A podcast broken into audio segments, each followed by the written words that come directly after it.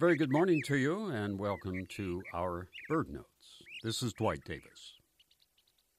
According to most liturgical calendars, it is Christmastide, that period between Christmas Day and Epiphany.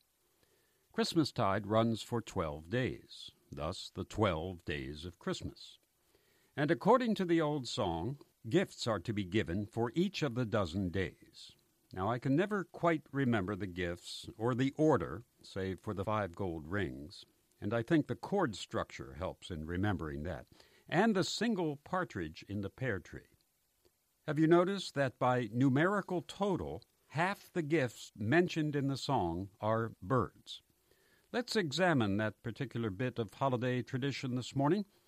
I'm sure this has been done before, but I haven't noted any specific exploration of the birds in the song.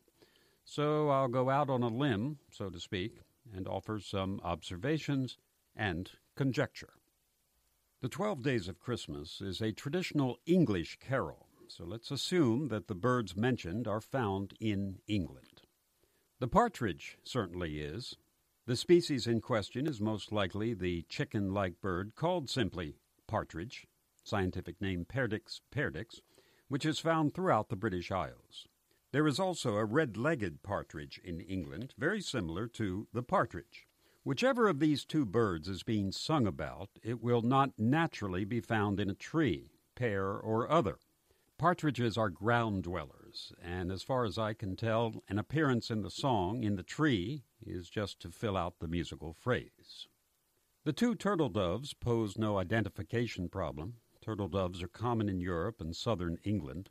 The word turtle in the name, by the way, has nothing to do with the shelled reptile, but refers to an onomatopoetic rendering of its call, heard by most people, even from Roman times, as tur tur, thus turtle. The three French hens are probably just barnyard chickens. It's the same bird, scientific name Gallus gallus, in England, in France, and around the world. I suspect the descriptor French may be a reference to a method of preparing the bird for a festive feast. Let's skip the four calling birds for a moment and jump to the geese alaying, six of them. These are most likely the common domestic goose, descended from one of a half dozen wild goose species that visit England in the winter. The seven swans a swimming are surely the native mute swan, Cygnus olor, the swan of fairy tales, with that graceful arched neck. By the way, the British monarch retains the right to ownership of all unmarked mute swans in open waters in Great Britain.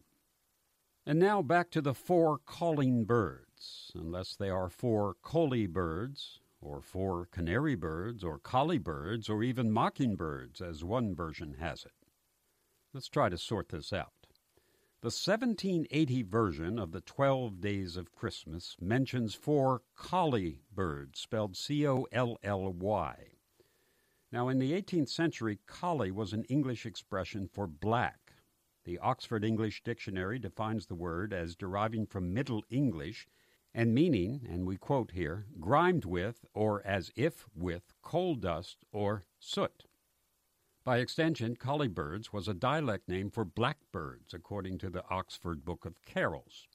In industrialized England, soot or coal dust covered birds would have been common, so colly birds make sense. But just to muddle things, there's a group of strange birds in Africa called colies, spelled C O L I E S. They show no close affinity to any other group of birds, exhibiting rather unusual anatomy and behaviors. They're called mouse birds for their habit of scurrying about in the foliage. Some species of this group sleep hanging upside down. Were these birds ever imported to England to be kept as caged birds? Could these be the colly birds of the song? Probably not, but it's something to consider. And then there's this. Charles Schulz has Sally asking Linus about the four calling birds in one of the Peanuts comic strips. The answer runs as follows A calling bird is a kind of partridge. In 1 Samuel, it says, For the king of Israel has come out to seek my life just as though he were hunting the calling bird. There's a play on words here. David was standing on the mountain calling, and he compared himself to a partridge being hunted. That's the gospel according to Linus. That's very interesting, but it serves only to add to the uncertainty regarding the four birds in the twelve days of Christmas. I think the best idea is to just sing the song the way most people sing it nowadays. Just call them calling birds, and then have another glass of eggnog.